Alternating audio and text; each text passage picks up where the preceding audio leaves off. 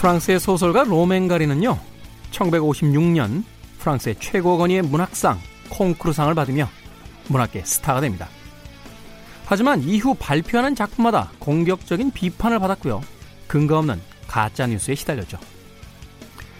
한편 1974년 미디어의 찬사를 받으며 등단한 또 다른 이름 에밀 아자르.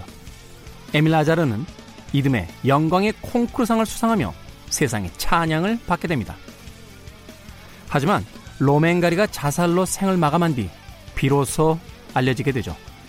에밀 아자르가 바로 로맹 가리의 숨겨진 필명이었다는 것을. 김태원의 시대음감 시작합니다.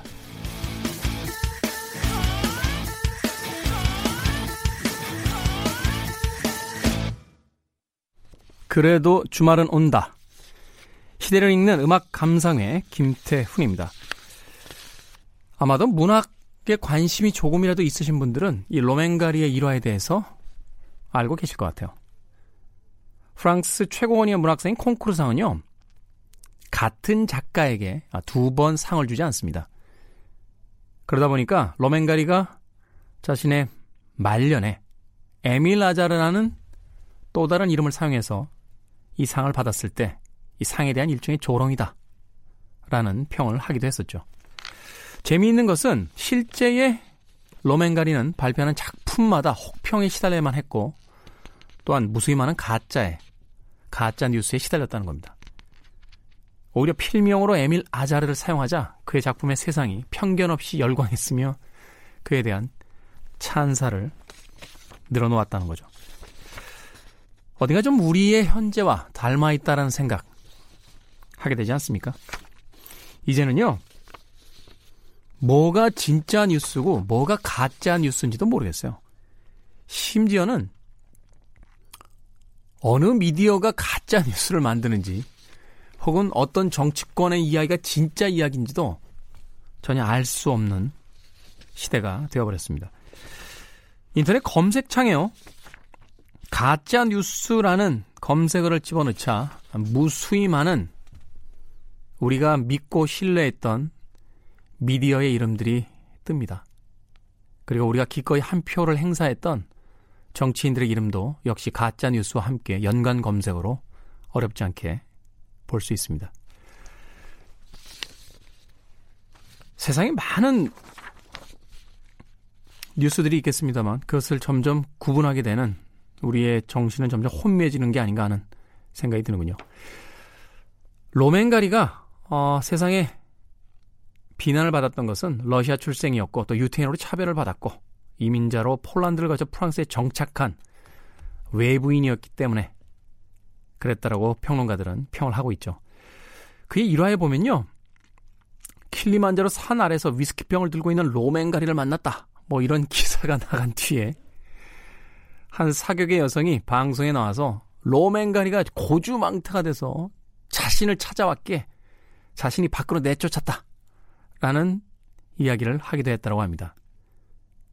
이후에 로맹 가리는 고백하죠. 자신은 와인 한 잔 정도밖엔 술을 마시지 못한다. 이제는 진짜가 뭔지 모를 만큼 쏟아지는 가짜 뉴스들 사이에서 한 가지만은 분명하게 생각하게 됩니다. 이 혼란을 부추겨서 무엇을 얻으려고 하는 사람들이 있다면 그들이 결코 옳은 사람들은 아니라는 것. 뉴스를 생산하고 그 뉴스 속에서 가짜와 진짜를 고민해야 되는 그런 시대를 살고 있는 것 같습니다. 자, 시대 이슈들 새로운 시선과 음악으로 풀어보는 시대음감. 토요일, 일요일 오후 2시 5분, 밤 10시 5분 하루 2번 방송됩니다.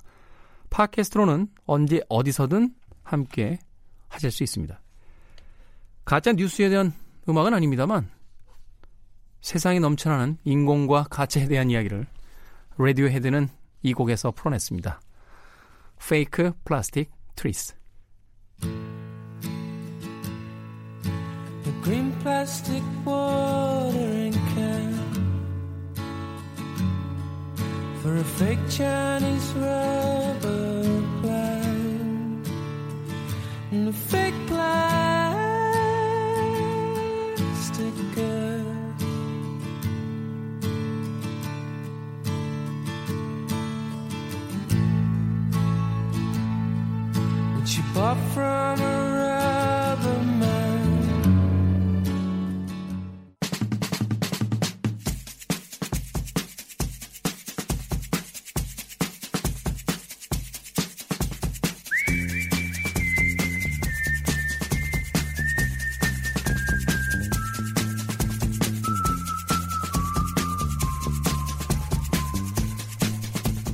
한 주간 사람들이 많이 본 뉴스 그리고 많이 봐야만 하는 뉴스를 소개하는 머스트 앤 머스트.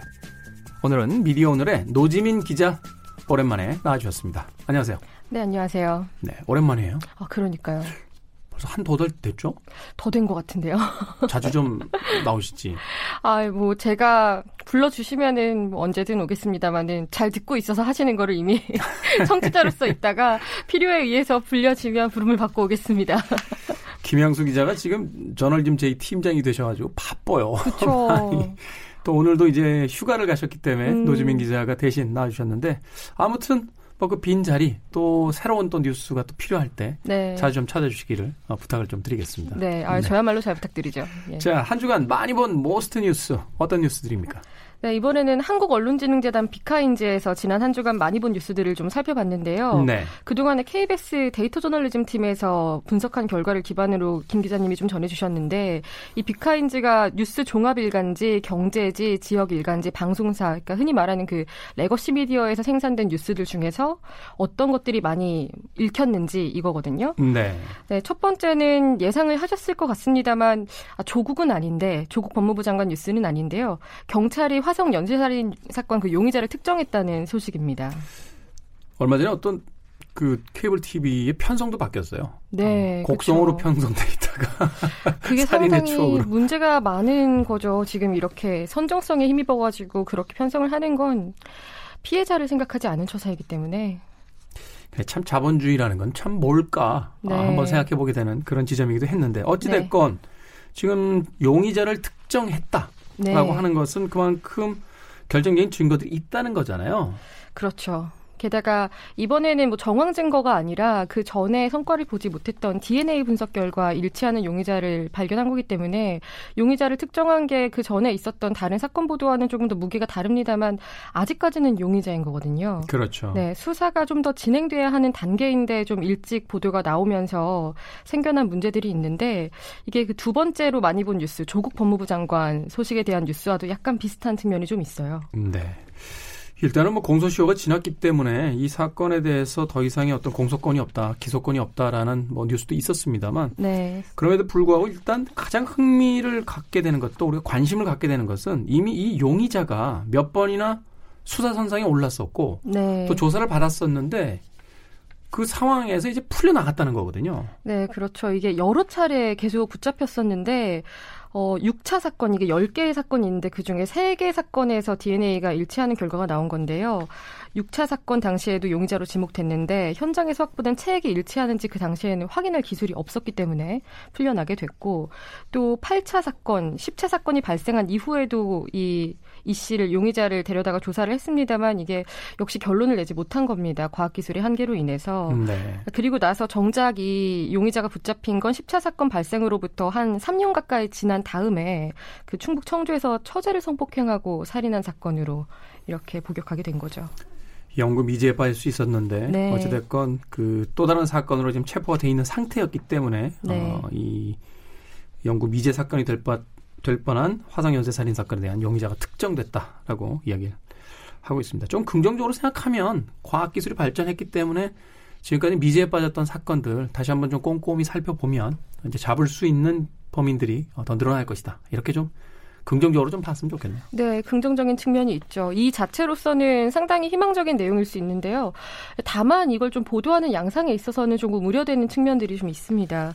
이게 원래 경찰은 개인 신상을 공식적으로 먼저 발표하진 않았었거든요.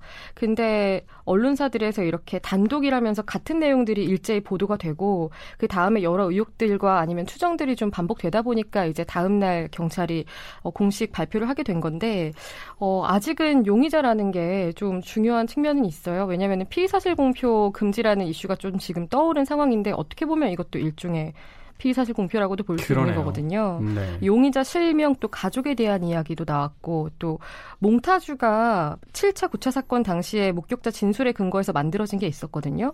그런데 이 고교 시절 이 용의자의 사진이 언론사에 흘러들어가면서 몽타주와 대비한 이렇게 얼굴이 나오기도 했고 신상 공개를 한 거죠.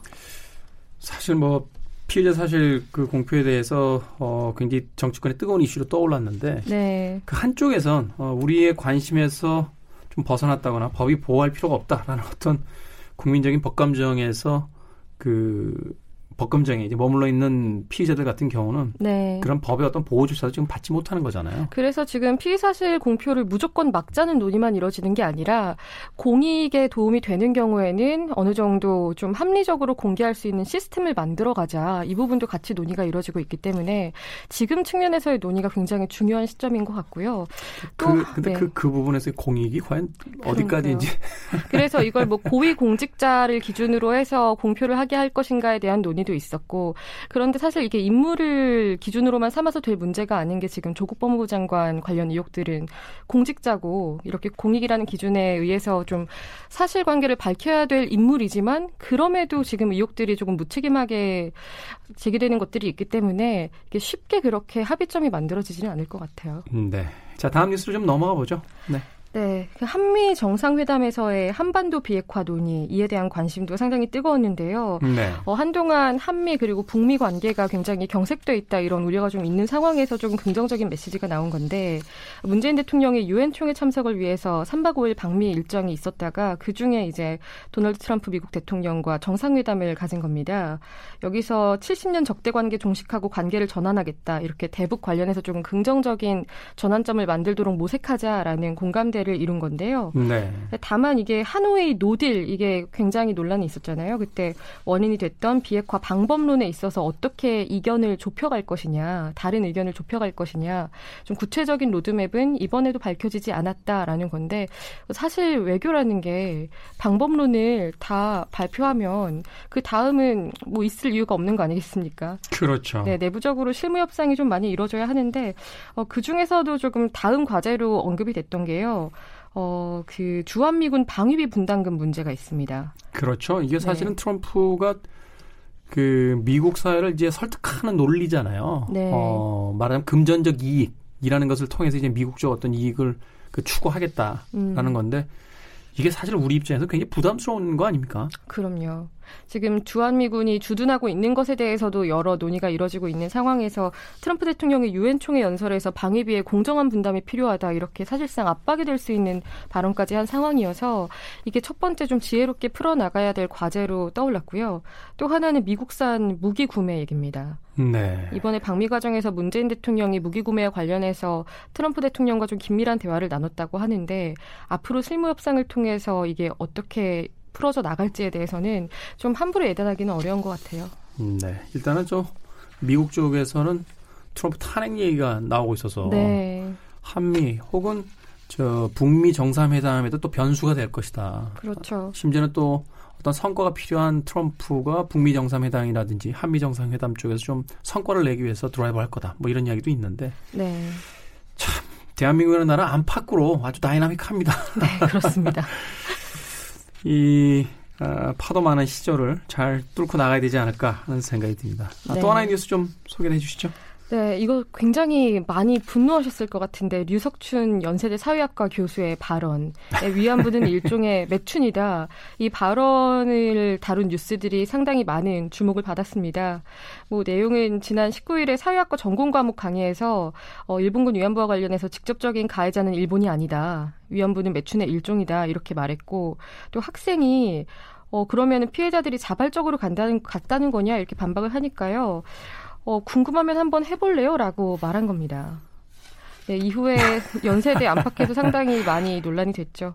이게 사실은 또 그 말을 한 교수와 학생들 사이에서 뭐 해석의 차이다 이렇게 이야기도 있잖아요. 네. 가로 열고 조사를 해볼래요? 라고 했던 건데 뭐 네. 학생 쪽에서는 직접 가서 뭘 해볼래요? 뭐 이렇게 예? 받아들였다 뭐 이런 이야기도 있긴 있는데. 그렇죠. 매춘 권유를 한 게 아니라 자기 직선적이어서 싫어할 수는 있지만 뭐 조사해보라는 뜻이었다. 차별이나 혐오 발언은 아니다라고 했는데 뭐 이 커뮤니케이션의 차이를 떠나서라도 위안부 피해자들을 매춘의 일종이다. 자발적으로 간 거다. 이렇게 표현을 한 이야기가 이 강의실에서 나왔다는 것 자체는 상당히 공분을 살 만한 내용이었죠.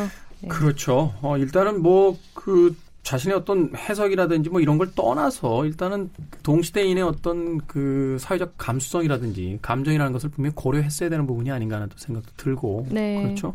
심지어는 뒤에 가서 더 심한 이야기 하셨더군요. 뭐 위안부가 신이냐 뭐 이런 이야기도 네. 해서 또 다른 공분을 이제 불러일으키기도 했는데. 또 다른 했는데. 교수가 그렇게 옹호 발언을 하면서 무슨 일본군 위안부가 신이냐 이렇게 그렇죠. 발언을 했거든요. 네. 모르겠습니다. 왜들 이렇게 지금 시기에 꼭 이런 이야기들을 끄집어내면서 이 혼란스러운 전국에 숟가락을 하나씩 올리시는지 모르겠네요. 네. 이런 이야기가 나올 때마다 참 고민되는 지점이 있어요. 분명히 공개적으로 검증하고 질타를 받아야 될 인물이 있는 건데 또 이렇게 언론을 통해서 확대 재생산되는 걸 노리고 하는 혐오 발언들도 굉장히 많기 때문에 정말 언론이 신중하게 보도를 해야 될 일들이 많아진 것 같아요. 그렇죠. 오명도 명예라고 네, 주장하면서 그렇죠. 뭐 지금처럼 사회가 완벽하게 양분되어 있을 때는 어느 쪽의 오명은 어느 쪽의 명예일 수 있으니까 바로 또 그런 점들을 노리고 있는 발언에 또 미디어들이 너무 예민하게 반응하고 있는 건 아닌가. 오히려 그 핵심적인 사안만을 다루고 나머지 부분에 대해서는 좀 그 무시해 주는 것도 이런 비슷한 사례들이 나오지 않게 하는 또 예방책이 되지 않을까. 네, 그런 생각도. 맞아요. 정치부 출입 기자들 중에서 가끔 농담으로 하는 게 혐오 발언을 하거나 좀 사회적으로 물의를 일으킬 만한 갈등을 부추길 만한 발언을 한 사람은 다뤄주는 게 아니라 일정 기간 동안 언론에 못 나오게 해야 된다. 이런 얘기를 하기도 하거든요. 네, 여기까지 머스트 뉴스 전달을 해주셨고요. 또 한 주간 우리가 꼭 들어봤으면 하는 머스트 뉴스. 이번 주에는 어떤 뉴스 준비되어 있습니까? 네. 이게 공교롭게도 조국 장관 관련된 소식입니다. 워낙에 그 사생활 관련 의혹이라든가 가족 의혹이 정쟁 중심으로 소비가 되면서 네. 조금 피로감을 가지는 분들도 있으실 것 같은데 이 법무부 장관이 굉장히 중요한 자리잖아요. 그렇죠. 이 본분과 관련해서 여러 기대와 우려가 있는데 이걸 좀 단적으로 좀 보여준 사례가 있어서 하나 가져왔는데요. 그 지난 16일에 카자흐스탄 국적 A 씨가 경남 창원에서 초등학생을 차로 치고 도주한 사건, 이 뺑소니 사건 많이 들어보셨을 거예요. 네. 이 사흘 만에 법무부가 19일에 조국 법무부 장관이 카자흐스탄으로 도피한 교통사고 뺑소니범의 신속한 국내 송환을 긴급 지시했다.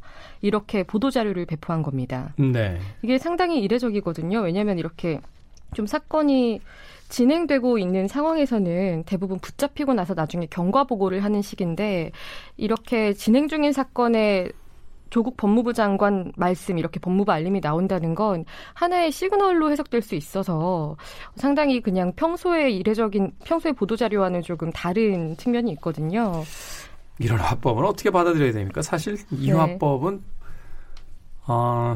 독재 정권 시절에 네. 많이 쓰던 화법 아닌가요? 네. 이게 내용을 좀 설명을 드려야 될 것 같은데 불법 체류 외국인의 자발적인 귀환을 유도하기 위해서 자진 출국 제도를 시행하고 있으나 이걸 악용하는 사례가 발생하고 있다. 그렇기 때문에 현행 자진 출국 제도 전반에 대해서 검토한 후에 근본적인 대책을 마련하겠다. 이렇게 밝혔고요. 또 공항의 입국 심사 과정에서 입국하는 모든 외국인에 대해서 지문과 얼굴 정보를 수집해서 활용하고 있다는 사실을 잘 홍보해서 불안감을 느끼지 않도록 해야 한다.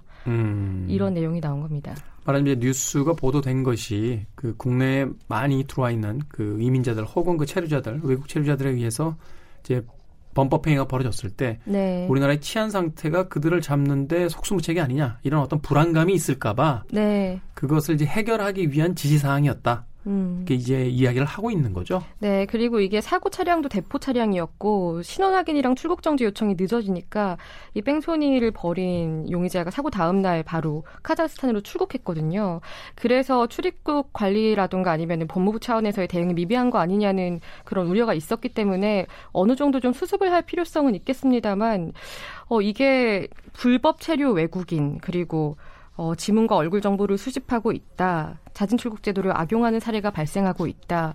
이렇게 한 사건의 용의자를 가지고 이런 발언을 메시지를 내버리면 이게 이 사건 당사자뿐만 아니라 이 불법 체류 외국인으로 지칭될 수 있는 사람들에 대해서 조금 부정적인 인식을 각인시키는 낙인 효과가 발생할 수 있다는 점에서 우려가 제기되고 있는 상황입니다. 불특정 다수에 대한 좋지 않은 이미지를 생성할 수 있는데 네. 너무 성급하게 이 사건을 말하자면 언론 플레이를 통해서 법무부가 이런 일들을 하고 있다는 것을 홍보하기 위해서 또 다른 어떤 희생자를 만들고 있는 게 아니냐 네. 하는 측면에서 이번 주에 좀 다뤄봤으면 하는 머스트 뉴스로 가지고 오신 거군요. 네, 그렇죠. 또 보도자료를 내는 과정에 있어서도 내부 잡음이 있었다는 보도가 나오면서 또 여러 해석이 나오기도 했는데요. 이게 조금 전에도 말씀드렸습니다만 이게 국외 도피한 범죄인 송환할 때 기밀을 유지해야 하는 게 보통인데 그렇죠. 이렇게 메시지를 내버린다는 것은 더 도망가라 이렇게 느껴질 수도 있지 않느냐 이런 의견이 내부적으로 나왔다는 거기도 하죠. 그렇군요. 이 카자흐스탄 그 사람이 사실은 우리나라에서 어떤 특별한 움직임이 없다라고 자신이 판단했을 경우에는 다시 입국을 시도해서 그 상황 속에서 또 범인을 검거할 수도 있는 건데 네. 우리가 이미 너를 범인으로 지목했고 우린 널 잡을 거야 라고 시그널을 내버리면 네. 오히려 더 꽁꽁 숨는 그런 효과가 생길 수 있는 거 아니냐.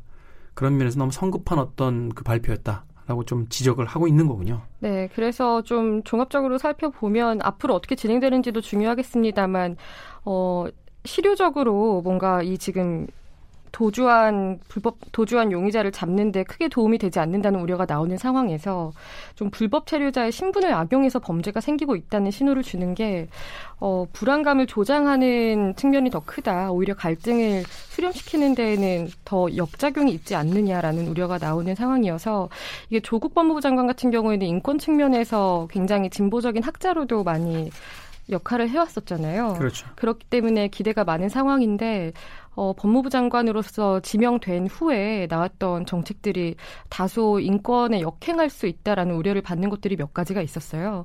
물론 취지 같은 경우를 살펴보면 말이 안 되는 얘기는 아닙니다.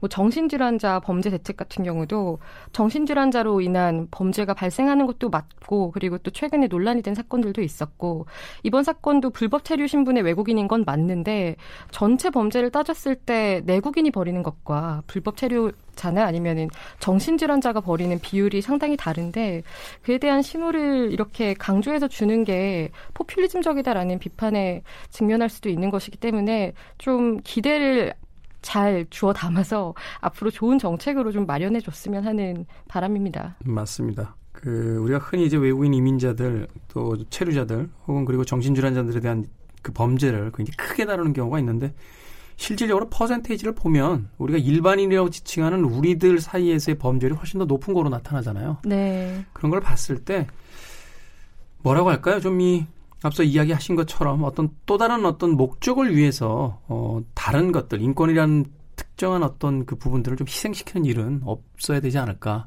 하는 생각이 듭니다. 네. 우리 사회가 이제 상식만 이야기하기에는 너무 복잡해져 버렸기 때문에 좀 더 섬세한 어떤 생각과 네. 행동들이 뒷받침이 되어야 되지 않나 또 생각을 해보게 되네요. 자, 한 주간에 있었던 많이 본 머스트 뉴스 그리고 봐야만 하는 머스트 뉴스까지 오늘 미디어 오늘의 노지민 기자 나와주셨습니다. 고맙습니다. 고맙습니다. Everything But The Girl의 I Don't Want To Talk About It. 이 곡 듣고 토요일 2부 순서 시간을 달리는 음악 김경진 평론가 만나겠습니다. I can tell by your eyes that you've probably been crying forever.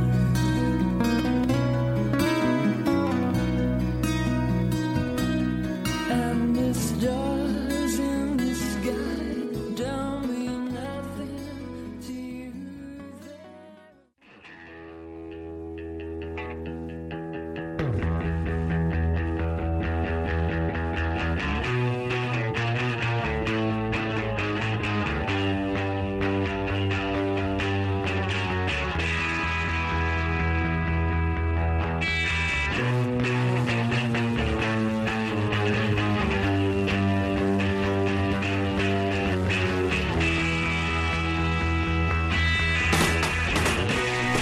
인생을 흔히 마라톤에 비유하지만요. 요즘처럼 불시에 찬바람이 훅 파고드는 계절이면 이보다 더 빠른 100m 달리기도 없지 않나 싶습니다.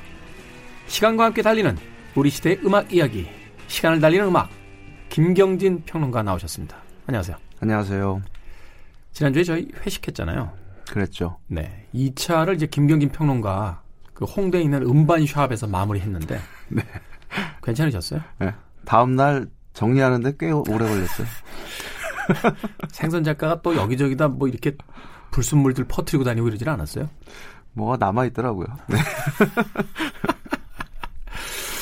아니, 그 샵에 갈 때마다 느끼는 거지만 이제 김경진 평론가는 이전에 그 대기업 그 음반사에 있었고 네. 또 뭐 누구나 알만한 미디어 회사에서도 근무를 하셨었고 그러다가 갑자기 이제 다 모든 걸 그만두고 홍대에 가서 그것도 큰 길도 아니고 어디 이상한 골목길에 있는 네? 아니 그걸 이상하다고까지 표현할 정도는 아니죠. 네. 아, 이상해요. 그 옆에 있는 출판사도 네. 이상하고 다 이상해요. 다 이상한데 이유가 뭐예요? 그렇게 그 어떤 삶의 궤적을 확 바꿔버린.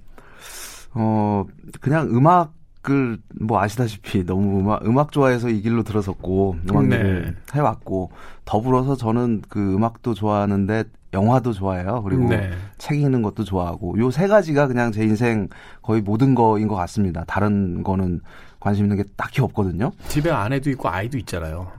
아, 사람에 대한 얘기는 아, 그건 빼고 네, 가족에 대한 얘기는 네. 뭐 괜찮고요. 네. 어쨌든 그 일로서 하는 그러니까 제가 이제 앞으로의 일도 걱정을 해야 되는 나이고 하다 보니까 뭘 해야 되나 식당?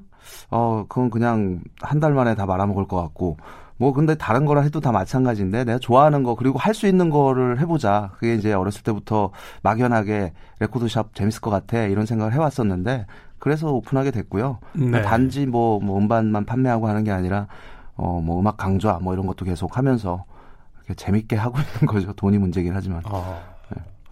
가장 많이 오는 손님의 연령대가 어떻게 돼요? 거의 뭐 LP도 팔고 뭐 네. DVD, 블루레이 뭐 책 뭐 다 네. 이제 판매를 하고 있으니까. 네.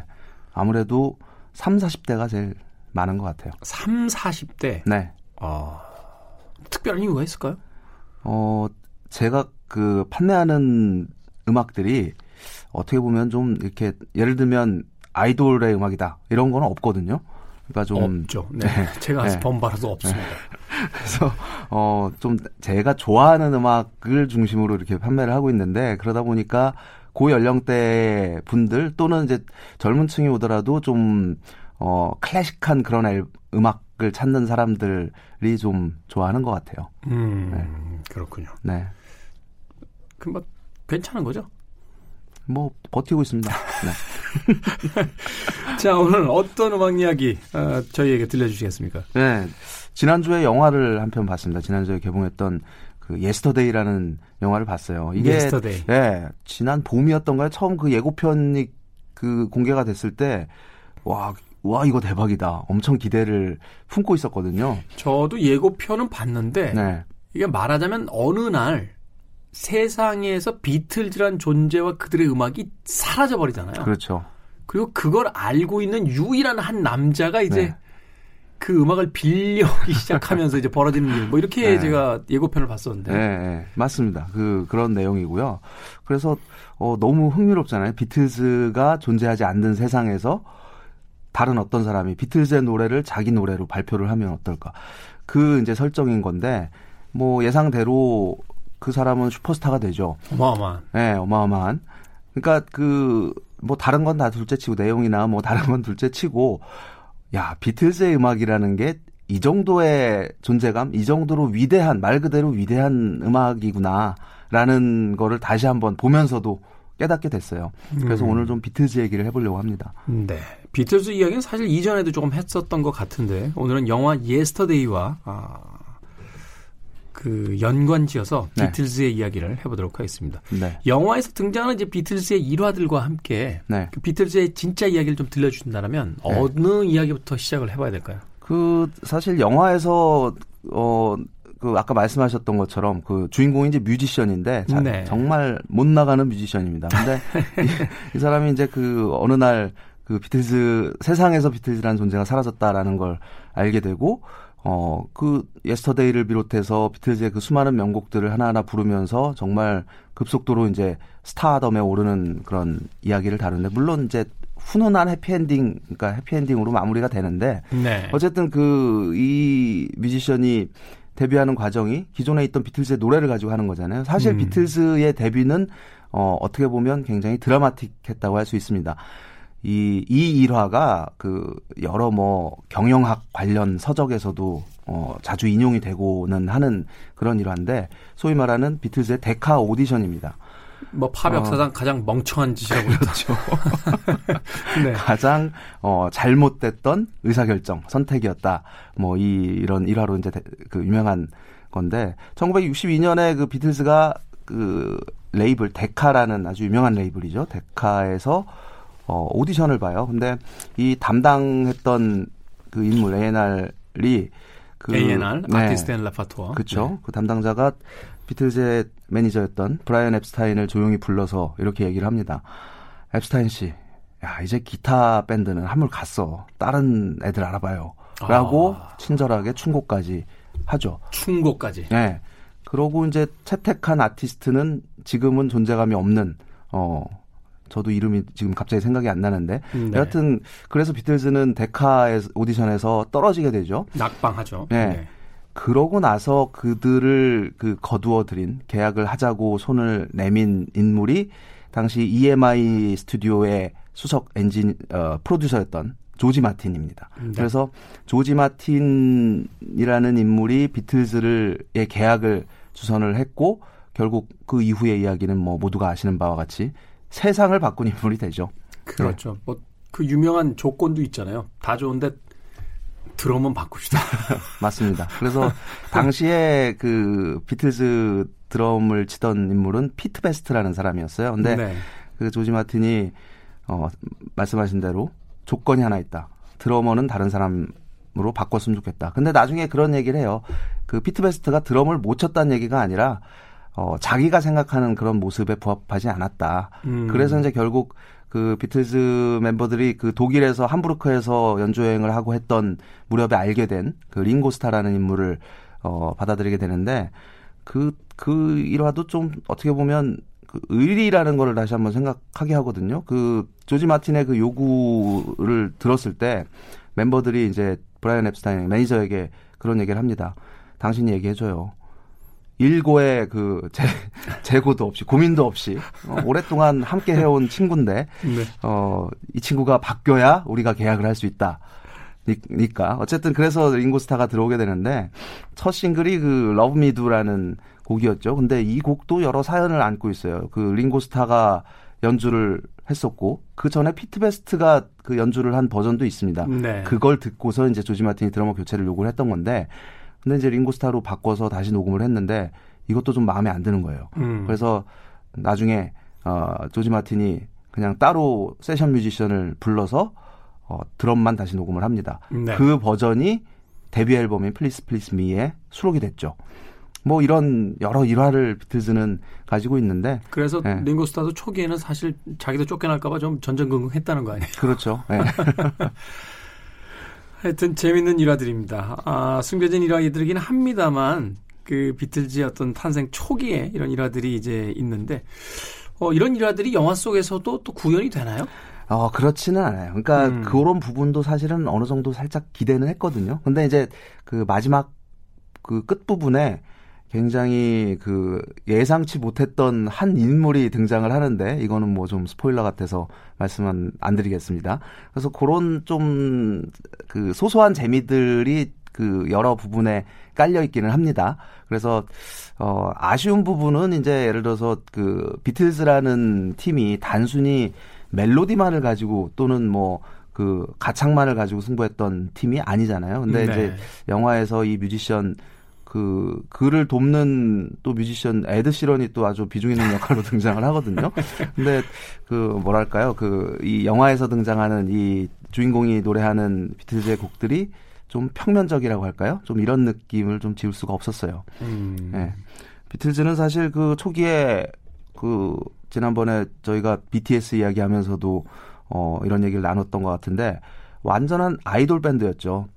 그렇죠. 뭐 공연장을 메운 관객을 보면 알 수 있잖아요. 그렇죠. 다 10대 네. 소녀들이었는데. 네. 네. 당시에 라이브를 보면 영상이나 음원이나 이런 걸 들어보면 그 깍깍거리는 소리 때문에 음악 듣기가 힘들 정도니까 그런 아이돌 락놀 밴드에서 한 단계 완벽한 업그레이드를 하게 돼요. 아티스트로서. 네. 그러니까 본인들이 이제 그 느끼던 또 머릿속으로 꿈꾸고 있던 그런 사운드와 음악을 본격적으로 스튜디오에서 작업을 통해서 구현을 하게 되죠. 그렇게 해서 이제 다채로운 그 실험들 또 스튜디오 테크닉들 이런 것들이 이후 대중음악계에 지대한 영향을 끼치는 요소가 되고 비틀즈는 본격적으로 완벽한 그 위대한 아티스트로 거듭날 수 있게 된 거죠.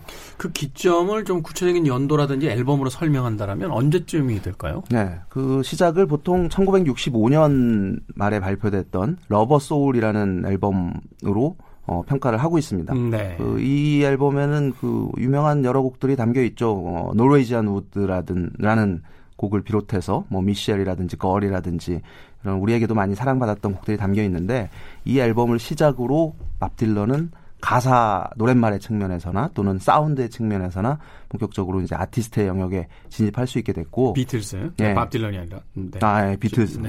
왜 갑자기? 왜 갑자기 밥 딜런이 나왔냐? 왜 밥 딜런이 나왔냐면 이 앨범이 비틀즈가 밥 딜런으로부터 영향을 받아서 만든 앨범이거든요. 아. 그러니까 비틀즈가 미국 투어 도중에 처음으로 그 밥 딜런을 만납니다 호텔에서.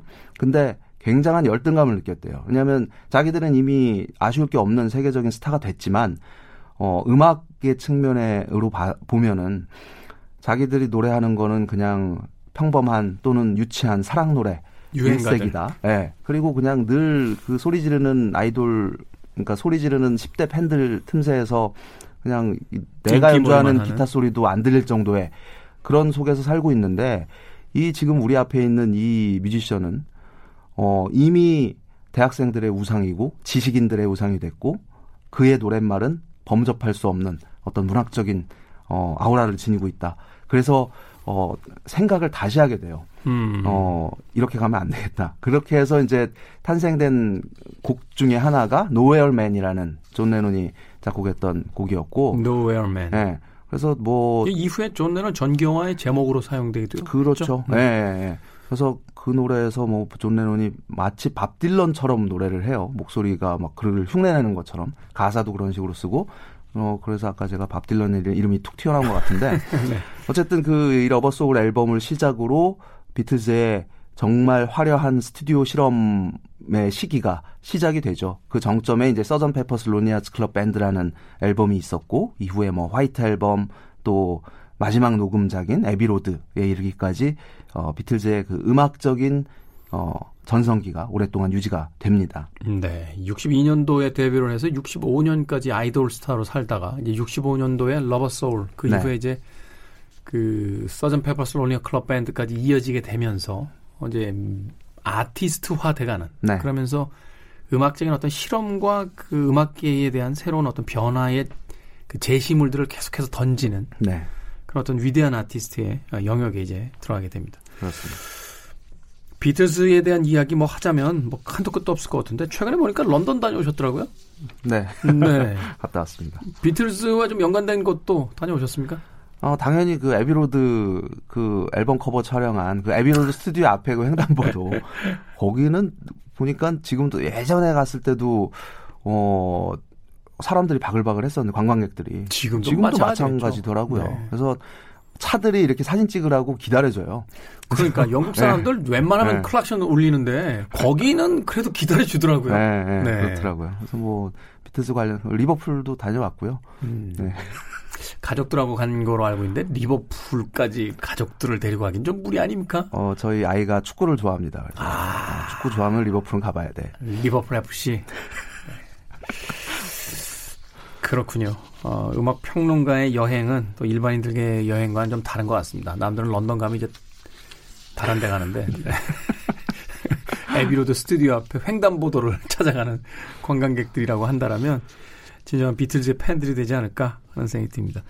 이 영화 보시면서 여러 음악들, 비틀즈의 여러 음악들이 이제 등장을 했을 텐데 오늘 네. 가시기 전에 마지막 신청곡으로 네. 비틀즈의 원곡으로 하는 곡 네. 저에게 좀 추천해 주신다면. 뭐 영화 제목이기도 하고 이 영화에서 주인공이 정말 감미롭게 부르는 노래예요. 예스터데이입니다. 예스터데이가 뭐 폴 맥카트니가 이제 꿈속에서 멜로디를 듣고 작곡을 했다. 뭐 이런 일화는 잘 알려져 있잖아요. 근데 엄밀히 말하면 폴 맥카트니 혼자 작사 작곡하고 혼자 노래하고 기타 치고 다른 멤버들은 하나도 참여를 안 한. 폴 맥카트니의 이제 솔로곡과 같은 곡이지만 비틀즈를 대표하는 또 20세기 대중음악계를 대표하는 명곡으로 남아있죠. 그리고 조지 마틴이 편곡한 현악사중주 연주와 더불어서 아주 그 아름답고 우아한 곡으로 거듭난 작품입니다. 이 곡도 왜 그 계약에 의해서 레논 맥카트니로 돼 있잖아요. 작사 그렇죠. 작곡에. 네. 네. 뭐 존 레논 사후에 폴 맥카트니가 오노에코에게 찾아가서 이 곡만이라도 좀 맥카트니 레논으로 해달라. 라고 했는데 매몰차게 거절당했다. 네. 그러고 나서 다시 찾아보니까 초기의 음반들은 맥카트니 레논으로 표기된 것들도 꽤 있더라고요. 데뷔 앨범만 그래요. 그렇죠. 플리스 플리스 미만 맥카트니 레논으로 돼 있고요. 그렇죠. 이후엔 전부 레논 맥카트니입니다. 아마도 펍에서 맥주 한잔 먹으면서 했던 결정이 아니었을까 싶은데. 그럴 것 같아요. 네. 평생에 걸친 폴 맥카트니 경의 네, 어떤 한이 됐습니다. 뭐 어찌됐건 그렇다 할지라도 팝 역사상 가장 아름다운 곡으로 평가받으니까요. 이 곡 들으면서 김경진 평론가와는 작별 인사하겠습니다. 내일 또 뵙겠습니다. 네, 고맙습니다. 자, 비틀즈의 Yesterday 들으면서 저도 물러갑니다. 지금까지 시대음감의 김태훈이었습니다. Yesterday All my troubles seem so far away Now it looks as though they're here to stay Oh, I believe in yesterday. Suddenly, I'm not half the man I used to be.